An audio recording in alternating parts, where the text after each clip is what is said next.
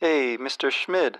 I was just listening to your book 11, part 2, and the second part of it, I guess there's sort of two parts.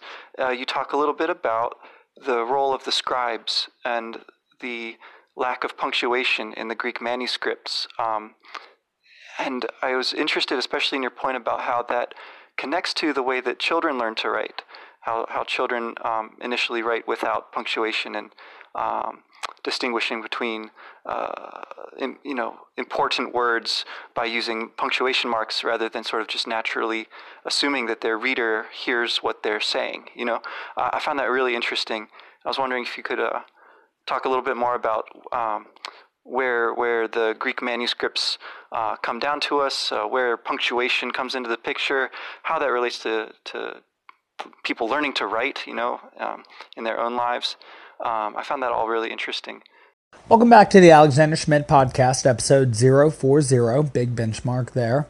Um, we're going to take the next couple podcasts to address questions from Bookworm Games, Mr. Wesley Shantz. There, he asked a he asked a wonderful question, which I've appended um, above, I believe, where he he said that he had, he found interesting in my lecture on Book Eleven, Part Two my discussion of the origin of punctuation in language and the connection of the origin of punctuation in language and the use of punctuation and the growing sophistication of use of punctuation by children as they learn to write. With some um, um, some implicating by so saying that students, just like language, and therefore the consciousness of people as it has been transmitted through culture throughout time uh, goes from being more subjective in terms of simply understanding subjective impulses and the response of the world to those as manifested through one's behavior and the reaction of others around one um, to to a perception of um, that which exists outside of one. Uh, perhaps an, un- an understanding that one exists within a place within the world. One is nested within the world, um, within a uh, collective story in which one has an individual role which one can play in um, as an articulated away as uh, one wishes, and that's represented both by writing and by just simply acting out one's role in life.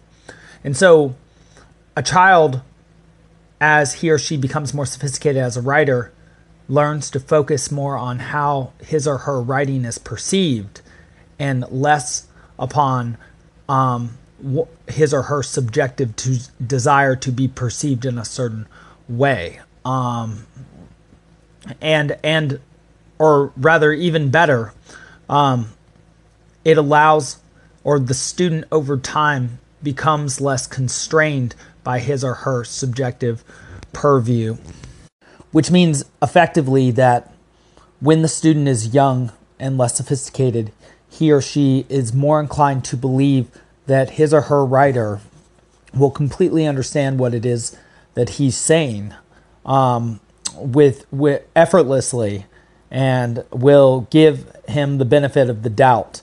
In fact, I see this often in my, my students, especially the young men uh, with their terrible handwriting because not only do they take liberties with their grammar and their punctuation and their capitalization and their word use and their prose and uh, the degree to which they actually attempt to reason, but they also even will write sloppier often than their compatriots, and especially in my honors classes, I there's a an overrepresentation by I would say a three to one ratio, perhaps even a four to one ratio of of young women to men, and so um, often the men's mistakes really stand out, and so they, they seem to struggle.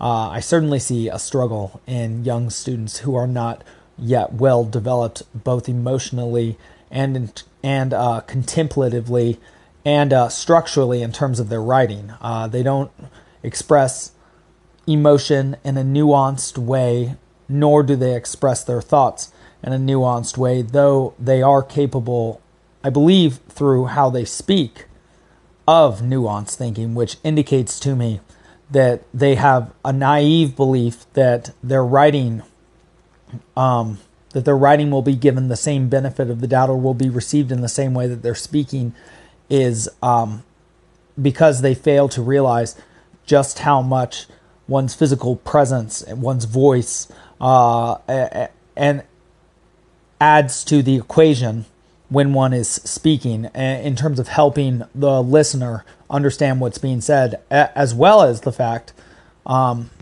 that speaking and writing are certainly different skills, and the vast majority of humans who have ever existed have vastly more experience in the skill of speaking in an interpersonal way rather than writing. Um, though, interestingly enough, the skill of speaking and the skill of public speaking do not seem to be quite as interconnected as you might imagine. There is certainly um, there is certainly a skill to getting in front of people and recognizing the people in the crowd and really having something to say um, and being able to own own that sort of experience. Um, and so, in this response, which is already getting longer than I had intended, I'll give a little history of the origin of punctuation, which I'm not an expert on. So, perhaps if I ever have Sententiae Antiquae on here, which I would love to, um, either one of those guys, they do great work. Um, maybe they could give us a lesson on that. But I can say a couple words. For for one, the first punctuation system ever seems to have come about during the Hellenic period by a third century Hellene named Aristophanes, not the same Aristophanes as the Athenian playwright who was beloved by Plato and um, actually figured in one of Plato's dialogues called the Symposium and wrote a. Um, and was the guy who stayed up all night with Socrates, indicating that creativity and intellect are, are sort of um, on equal ground to some extent, um, uh, which is also borne out by the Big Five factor analysis put out by Jordan B. Peterson's lab um, right now, which is very much interesting. And Aristophanes, again, this is the Athenian one, uh, actually wrote a work, uh, The Clouds, about Socrates and uh, making fun of philosophers. So it's funny that he figures in a work of philosophy um, with a figure that he makes fun of, and that the figure that he makes fun of figures in his own plays and is made fun of there. And so that's just that's just an idea of how those Athenian Greeks, the sorts of people that they really happen to be. And actually, that will help us explain the difference between them and the Romans later. And so, this third century Hellene, Aristophanes, from the more decadent culture of the Hellenes, um, an, an in between culture between the Greeks and the Romans, um, and in between, truly, because Alexander the Great was the great representative of them who attempted to take over the world, which would later be a Roman endeavor as well, but still had such an appreciation for Greek culture um, that he, uh, because he was taught by Aristotle, and in fact, a, a story about him is that he so loved his teacher Aristotle that when he came upon a new creature on his campaign, he would send it back to Aristotle to study. Um, and so the Hellenes are often considered a decadent culture uh, based um, compared to the Greeks, led by the Athenians and the Spartans. But um, but and and so that helps uh, helps one to understand that uh, the first great libraries were maintained by the Hellenes, and in fact, um, there were multiple epics written. Um, in fact, Apollonius of Rho- Apollonius Rhodius, I believe, was the um, who wrote the Argonautica, which Jason figures in. Um, I believe he was the third librarian uh, of the Great Library. So um, very interesting. So the so these these were people who had more of a care for storing that which had already been produced, and in so doing, they started to value the preservation methodology, or they developed preservation methodology for uh, and and advanced transmission methods for um, that which had already been created, and that included Aristophanes uh, given an attempt at the first punctuation system, and so that would later lead on and and actually the production of language it doesn't get to anywhere near what it looks like until uh, the creation of the printing press with Gutenberg in the 1450s. But um, there was a major um, battle. So when Aristophanes creates this system for for generating punctuation within the Greek text he has, as well as the others, um, he he doesn't meet with tremendous resistance, but after these techniques are transmitted to the Romans, the Romans had a major culture of oratory, uh, epitomized by Cicero in his works uh, on the rostrum and his work against Catiline. Um, and so they rejected themselves selfishly thinking that um, punctuation could just would just take away from the flow or the rhythm of the language and the reading. But during that time also came about a class of individual called the grammarian. And the grammarian essentially is the person who tends to the garden which is already made, the person who adds in the punctuation and edits it and so on. And um, the the process of learning to do this supposedly passed on and involved a major conflict with Christians who happened to write down their psalms more frequently than simply speaking them, though they did speak them. Um, supposedly, a character Isidore Seville in seventh century had something to say about this and added something to the contribution or to the conversation. Excuse me again for not knowing particularly much about that, but what seems to occur throughout time is that after a certain critical mass of creativity has been expressed in the world, um, uh, systematizers come about to um, uh, bureaucrats, people who can who can give structure and form to uh, the the essential creation of what has already been produced. And so I would say that in the transmission also of language to young humans, that it is precisely similar to that. That they start off drawing, then they, when they're very young, and I recall that being one of the favorite, my favorite things to do. Um, and in fact, when they're drawing, this point is made by Jordan B. Peterson. They're actually they're, unless they are very gifted artists or to some extent extra, uh, very much autistic, they are most likely the the people who are not super artistically gifted drawing pictograms. So for instance, when they draw a house, what do they draw? They draw a square with a triangle on top, perhaps with a chimney with smoke coming out, even if they've lived in an apartment and never even seen a house like that, often with two windows and a door on it. Um, well, the point made by Peterson is that's a hieroglyphic. Essentially, that's a that's like a thumbnail on your cell phone's um, desktop or your or your or your actual desktop, your um, your computer screen. And so that is already a primitive form of language. You then learn to um, you've already learned to speak generally by that time, five to seven, and you learn start to learn to write. You develop your vocabulary. And as you're developing your vocabulary, your capacity to express yourself, your um, your um, capacity to understand greater stories, um, and then to speak about those stories and to learn lessons from those stories and more nuanced lessons from those stories. Not only does one's does one's vocabulary and one's ability with language start to develop, but one's very consciousness is developed in this process because um, it's precisely the feedback loop created by perceiving that which has nuance and then um, dis, um,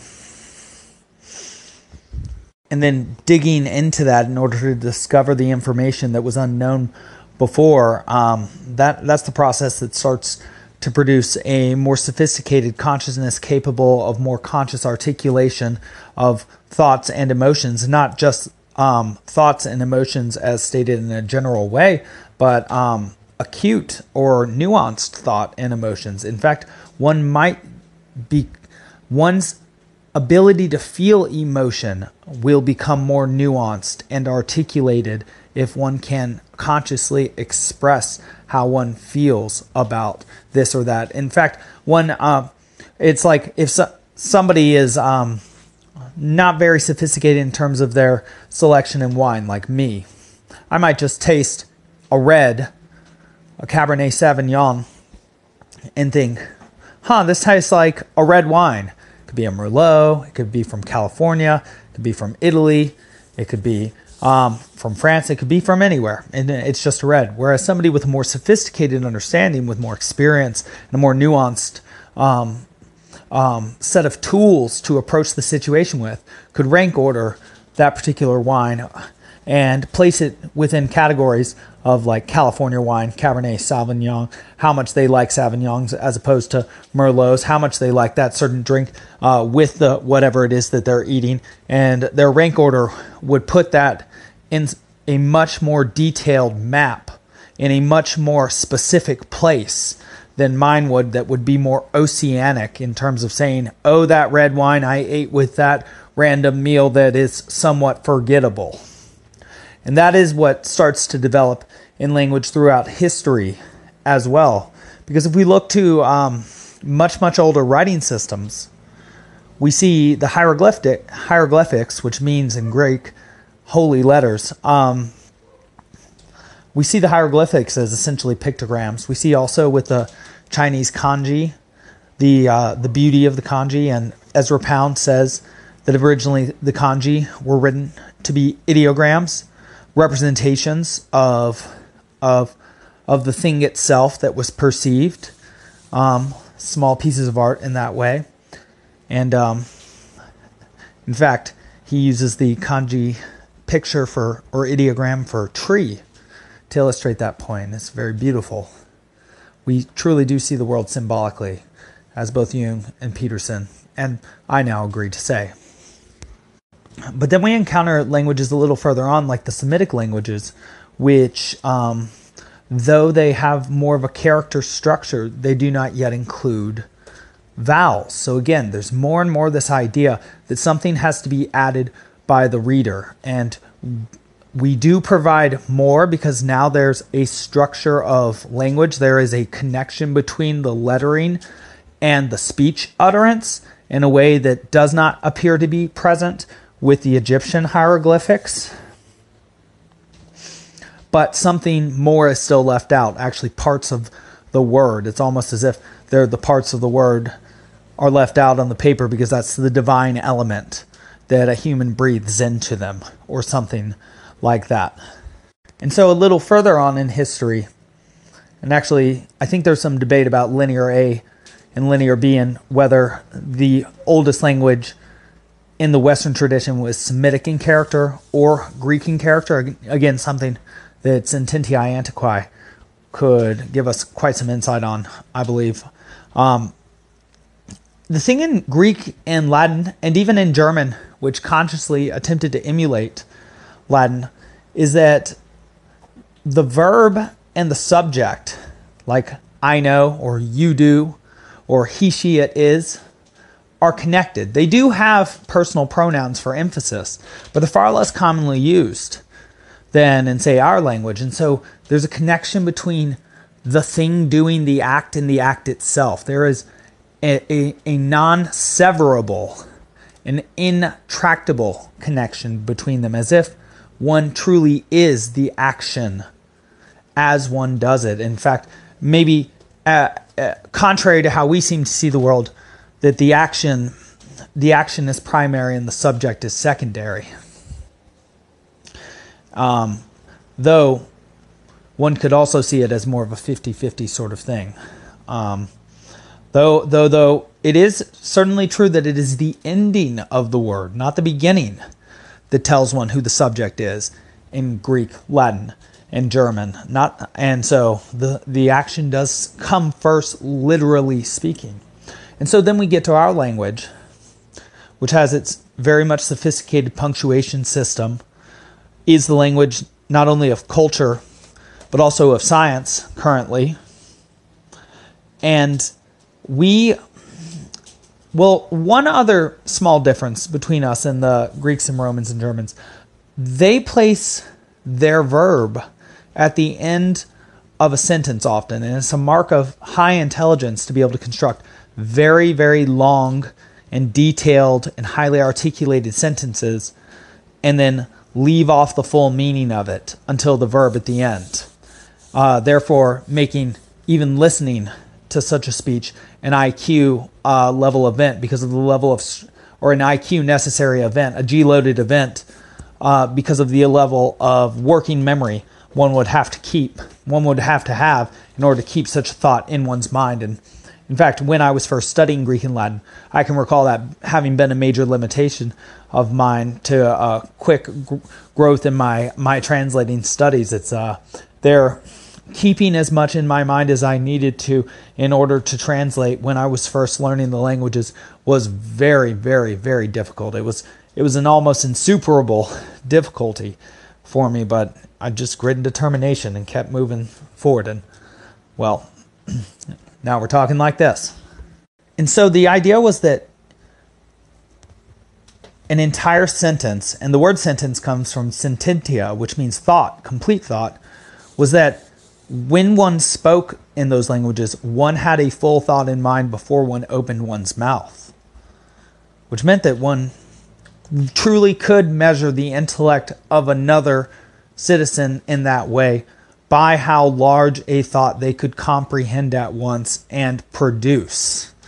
Um, and that would also certainly speak of high education because memorization of such sorts of speeches would likely occur um, in order to give people constellations on which to draw in order to show their mental capabilities and thus their class uh, in any uh, at, at a whim. And in fact, that is um, that is almost certainly the the major distinction between High German and Low German, though that's another topic that, on which I could stand to be enlightened um, to to quite some extent. Um, the most complete or the highest versions of the language, uh, the least vulgar, the least common, tend to be those which require the le- highest G loading in order to maintain in working memory all that has been set, said in order to comprehend the full extent of the thought.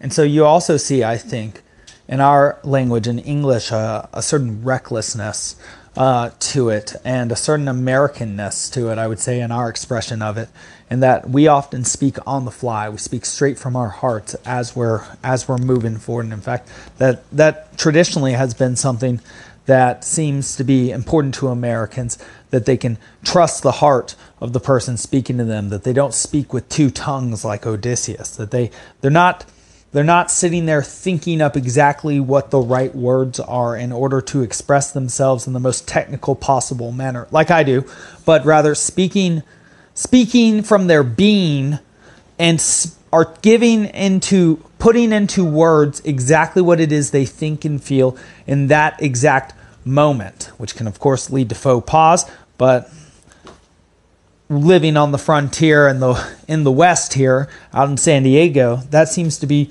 sort of part of the idea of being an American and how we express ourselves in language that it's not so much that we care what it is that we say to each other so much as that it is honest what it is that we say and that even if that causes a minor conflict in the moment that that is a major win in the long run because then you know exactly what it is that those people around you are thinking and how they feel and where they stand. And that makes them far less likely to be say resentful and violent towards one because you can have your differences and everybody is allowed those. And that I think is what diversity truly is having people around you who are willing and able to express themselves and their multivaried views, and in so doing, shape your view of the world and your understanding of your role within it. Because not only do they express themselves and further articulate who they are in, in giving voice to their beings, you do the same thing when you articulate in response to them. And in fact, as they make their positions clearer, your positions, rather than becoming vaguer, as they currently are in our culture, will become clearer as well. And so it's interesting, to some extent, the language which it is we speak, at least in comparison to those languages inflected, which require verbs to be conjugated in the thought of the conjugation of the verb, and therefore the, com- the telos of the thought, the completion, the end, being in one's mind before one ever gives voice to it. Well, we can be it seems slightly more honest to our being in a more nuanced way as we speak in the moment that we speak. And that since we go seemingly word by word that we can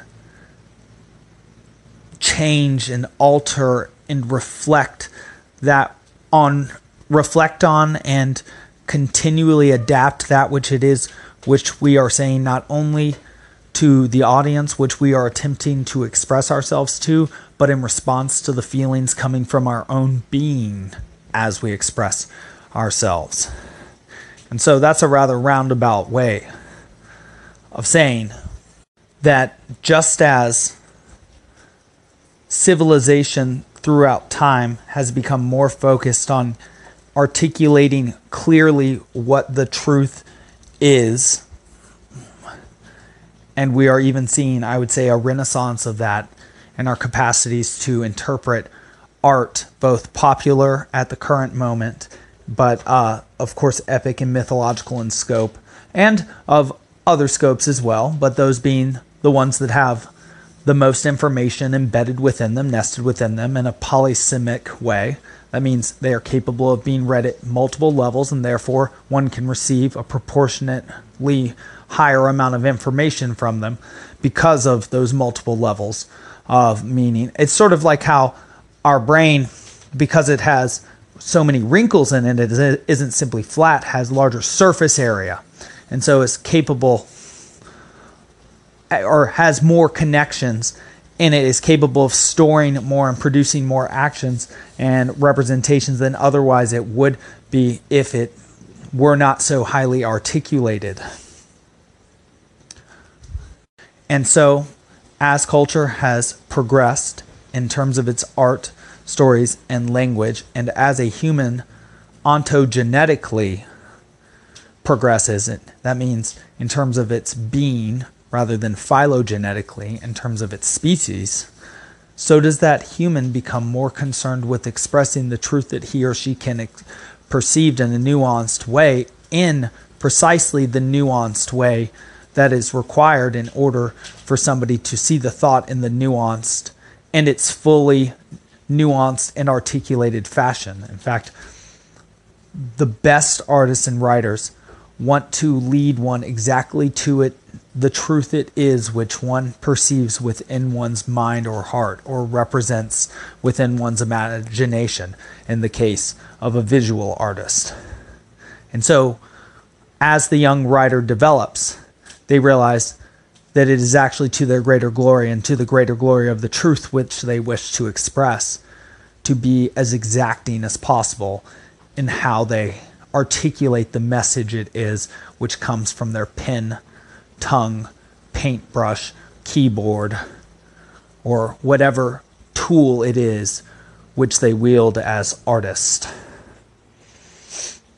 And so that's what I have to say on that.